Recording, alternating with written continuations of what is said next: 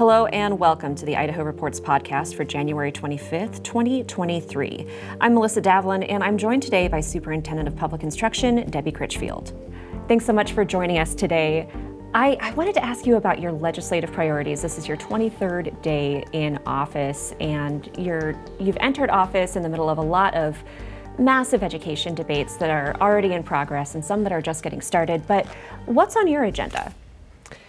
You're right about education taking up most of the space for the conversation, and, and thankfully, having paid attention and then really active as a candidate, that was always a part of what I was talking about. So, although it's the 23rd day officially in office, there's been a number of things that you know we've I've been talking about, and now I'm in a position to work on career technical education, tops my list. Um, actually, I've got some that are tied, I guess. Uh, career technical education, 7th through 12th grade.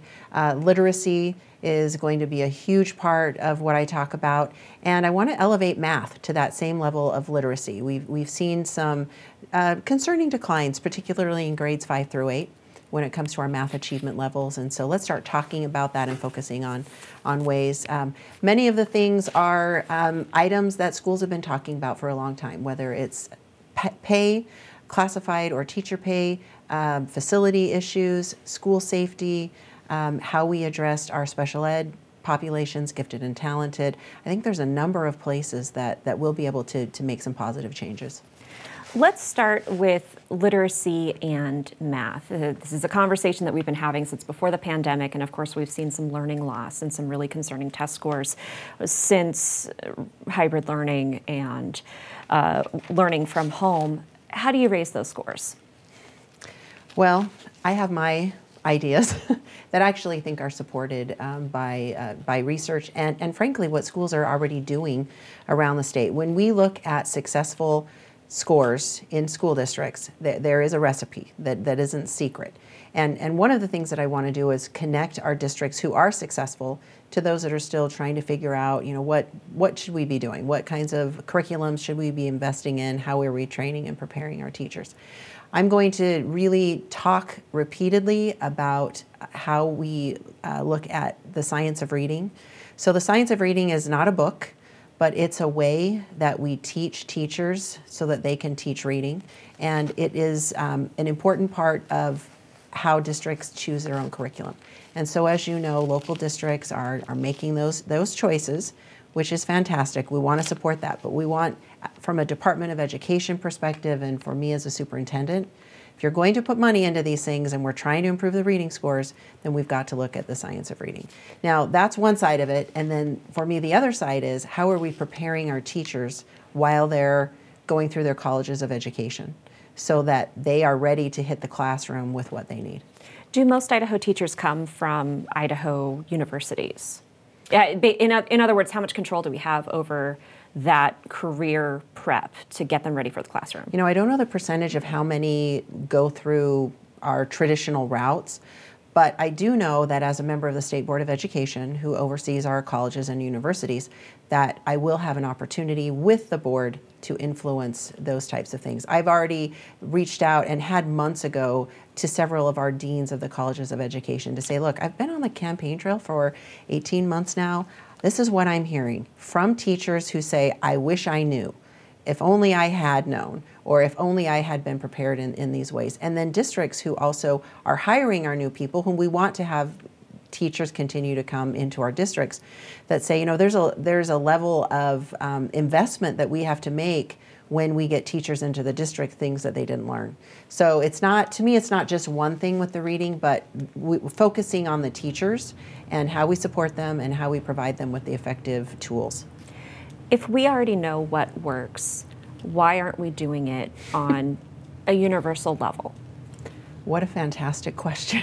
uh, and, and that is, I mean, that's one of those kind of head scratching moments that you say these things don't connect. We see where successful districts are and what they're doing. We look nationally and we see what works. So how come you know fill in the blank? Now I can't provide an answer for every local decision, but what I can supply an answer to, and and my conclusion is we have lacked the leadership at the state level. Now, what I've learned in my very, very, you know, three weeks' time in the Department of Education, that there are pockets of places where if a teacher needed some sort of intervention or strategy to help a student who was on a specialized learning plan, that information was provided, okay, well, if nothing else works, use this. Well, the if nothing else works, use this thing was the thing we needed to be using first. And I repeatedly heard from teachers, where has this been? We need to make this available to everybody. We need to make sure it gets out. So I'm, I'm going to, you know, become the, the state or town crier on, on talking about the science of reading. You requested some new positions for early literacy. Can you talk a little bit about what those, what you envision those positions doing? Yes. Uh, when I got a copy of the org chart, which I actually printed off the website after the election, to understand how are all of these things broken out, it was um, it was interesting, I guess, for me to look and see that kind of buried amongst all these blocks and squares, and there's 130 people that work for the Department of Education. That kind of over to the side, underneath several other things, was uh, a position for um, literacy. And I thought, well, if we're we're trying to elevate this position, um, or not elevate the position, but if we're trying to get the results, we need someone who is leading and driving what's happening in the state. And so, one of the things in, in reorganizing and restructuring is to make that a more prominent position and then recognizing that one person for the entire state 115 school districts and 70 char- public charter schools that that one person is going to be able to facilitate every single change that we have with our school leadership not going to happen and, and so that was the, the impetus for requesting another position recognizing that we want to we want to build this and we've got to have people to make the program. There's been a lot of discussion about teacher pay raise to help with retention, and for good reason. Yeah. But they're not the only ones who make a school run. The, the governor has also proposed a 5% pay raise for classified employees. In other words, employees like bus drivers, kitchen staff, secretaries, paraprofessionals, um, tech workers in the school. Absolutely critical for a school to successfully operate. But is that 5% going to be enough to close the gap between what these workers make in the school district versus what they could meet, make in the public sector? I think it gets us closer for now, but I also think that that salary portion of school operations is something we're always going to be chasing. Uh, when we look back at 2008 and 2009, uh, when schools had to cut back in every way, shape, and form, we've been working slowly back uh, to be able to get there. And, and so I think that this is a, a gigantic leap in the right direction. Uh, my concern always with these things is that we don't think that it's done well, we took care of that, so we don't need to ever worry about that again. We're always going to be, well, we hope, uh, with a thriving state in a competitive work environment. And so I, we want to make, to me, we, we make this um, a priority. We put the money there, and then make sure we're monitoring so that our schools don't find themselves seven, ten years from now in the exact same position. How much does the cost of living and the availability of housing also play into this conversation about employees being able to afford continue working for the districts? it's number one. Um, folks that I talk to that want to stay in education or wish they could stay in education were it not for the economic challenges that come with that. Um, you, you bring up another interesting point of this um, with the housing. Something else that I, that I learned and, and, and have observed myself coming from a small rural community many times it's not even that you can or can't afford a home, but the availability of a home, particularly as you get out, outside of you know the Treasure Valley and more of our urban areas around the state. Uh, trying to connect a, a, new young teacher, young family, or even someone who wants to move into the community because they, they like the culture that's there. Many times, those individuals will say to the principal, to the superintendent, I'd love to come here, but I don't know where I'm going to live. Well, let's talk about school choice. We know that school choice nationwide is really gaining momentum. It is gaining support. And we also know that we are going to see school choice legislation this session. What do you want to see in those proposals? I'd like to see something that doesn't come out of the current public schools budget. That is money that would never have gone to the public schools in the first place. Um, I have many times um, referenced empowering parents as an example of a vehicle that we currently have in the state. That money does not come to public schools, and so it's not money that they'll necessarily they're not going to miss it in that sense. Uh, you know, when I when I hear the conversations of well, we don't for those that are proponents of some sort of ESA, um, a universal ESA, they say, well, we don't want to defund public schools. And, and, and I appreciate and respect that that's how they're talking about it, but there's only so many ways to slice the same pie. And an ESA being an education savings account. Yes, thank you. Um, education is, you know, there So many acronyms, acronyms. all over the place. And so, you know, we I, that that for me is one of one of the conditions upon which we look, you know, as a state at how to do that. The other two um, are that we have some type of accountability. I think that that should be an expectation. It's an expectation as we spend taxpayer money um, to our local school districts that there is a transparency, and that would be that third part of it, of, of how that money is being used. So, you know, I, I talk to every um, dot along the same spectrum of this school choice discussion. And I guess I would start out by saying I am 100% in favor of and a proponent of school choice. For many, the only definition of school choice is if you give all of the money to the parent. And, and, and that's, I think that that's where people, um, we talk around each other and to the side of each other instead of saying, look, we all support school choice. How do we do this realistically that it doesn't impact public schools, particularly our rural schools? I, I'm curious about accountability and transparency, both with the funding and also with student achievement. Let's start with the funding portion. How do you envision that transparency and accountability looking like? if the money were given directly to families? Well, I, I, I think that um, it would have to be something very similar to, to what we do with um, our, our public schools, that there's some type of reporting back to you know, this is how I use the money. Now, it may not be to the level and the degree that you're putting every data point, and this is the date that my child took a test. You know, I don't think it's something like that. But to understand that the, the parent honestly used that money then to go find the right educational environment for their child. And I know there's some bills out there, and I, to my knowledge, um, I have not seen that addressed, but I haven't seen everything, and I haven't scrutinized it to that level. How about student achievement? How do you monitor content standards and also that students are meeting the same kind of goals that we would want them to in a public school setting? I don't know the answer to that, to be honest. And and right now, we don't regulate that. If you are outside of the public system and you're not taking taxpayer dollars, if you homeschool, private school, obviously private schools have ways that they communicate back to their parents. But for our homeschool families, uh, that that's something that they addressed, and there's a reason that they left a system because they didn't want to be a part of that. And, and I completely respect that and, and will protect their right to be able to do that. This conversation really comes down to how do we responsibly say, here's this money, we're hoping and want you to educate your child with, with monies uh, from taxes and, and, and know that that's where it's being directed.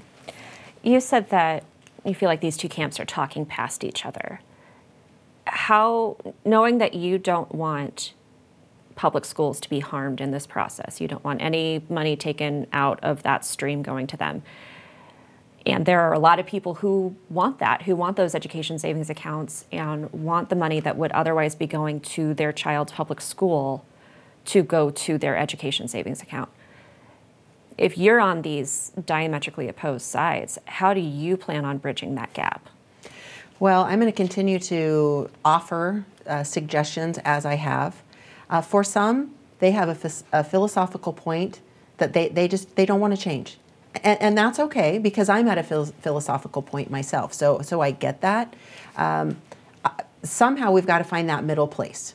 And, and again, looking at programs that we already have in place. For example, advanced opportunities is monies that are available to 7th through 12th graders that they can use anywhere they want, including private school students can use that money. Now, there is a reporting and accountability that comes with that, but that is another example of Idaho saying, we recognize that your child may want to um, get a jump start um, outside of high school. Here's how you can do that. And so, what vehicles do we already have in place that are demonstrating uh, a, a commitment to support parent choice? And, and so, those are the places that I look. What do we already have that's existing that we can expand or tweak um, that are monies that don't go directly to schools? Do you think we're going to get there this session? I don't know. I, I mean, we're uh, three weeks in, and you know, I, am hearing about bills coming forward. Uh, I, I, know that this is one of the topics of the day, And uh, those parents who, who feel very strongly about it on either side are um, actively trying to persuade um, legislators, you know, with their viewpoint. And so I think there's more discussion to come. You mentioned that one of your top priorities is also career technical education. And so, you know, understanding that you're the superintendent of public instruction, K through 12, you still have your eyes on that go on rate and that career readiness. When you're looking at your relationship with the State Board of Education, with the higher education institutes, Department of Labor, Commerce, private industry, what does that perfect setup look like to you? Well, it's the collaboration piece. I, I, think that that's one of the pieces that we've been missing. That the the superintendent side, Department of Education side, has has been um, a missing player, or not at the table when these conversations are had. And I would throw in Workforce Development Council, added to that as as a way to facilitate the conversations of here's what industry needs, here's the the, the preparation and, and the skills that they're looking for, who in within this system can help satisfy those needs. And, and I don't want 7 through 12 grades to be overlooked. To the point that I think that we need to really think about how we transform the high school experience for a junior and a senior and make it less about seat time and more about the application of knowledge. How do we get that, that CTE uh, piece uh, more emphasized? and how do we create opportunities within graduation pathways that are existing now so that students see that there are more options and, and I don't want to downgrade college. I have a college education. That was the choice that I made, but I want to make sure that all the choices get brought up to the same playing field and that our students see that they can or when they're at high when they are going to school, they're like, "Okay, I see where I fit into all of this." What does that look like in a place like Leadore where they are, you know, 45 minutes away from the next nearest school district. They don't have the resources to have, say, a nursing program or something along those lines how do you make sure that the rural schools don't get left behind in this conversation? Well, I think it's two things. I, I think that um, one is financial. There, there can be a financial barrier to all of these things, but that may not be the only thing. And what I'm finding is it is not the only thing. We can also unknowingly or um, just un- with unintended cons- uh, consequences uh, limit the programming that takes place at these schools because of policy bar- barriers.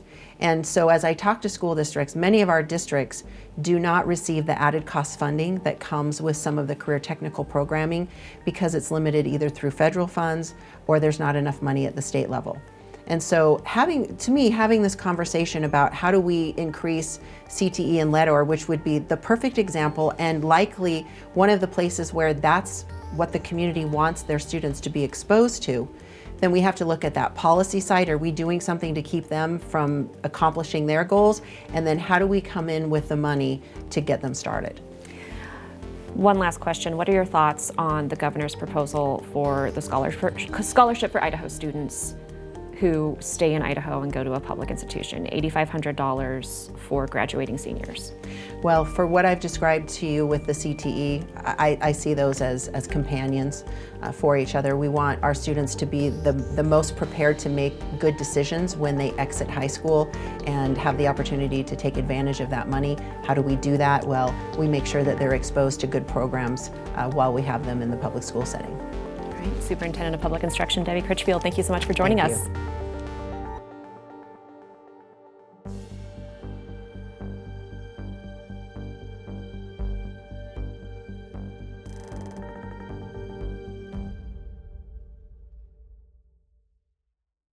Presentation of Idaho Reports on Idaho Public Television is made possible through the generous support of the Laura Moore Cunningham Foundation, committed to fulfilling the Moore and Bettis family legacy of building the great state of Idaho. By the Friends of Idaho Public Television and by the Corporation for Public Broadcasting. Hi, I'm Marcia Franklin, the producer and host of Dialogue. For more than 25 years, we've been bringing you conversations that matter. More than 150 of those conversations are with writers, and now you can take them with you wherever you go, while you're walking, around the house, or in the car. Just search for Dialogue with Marcia Franklin on Apple Podcasts and other podcast platforms, and remember to subscribe so that new shows download automatically. Enjoy.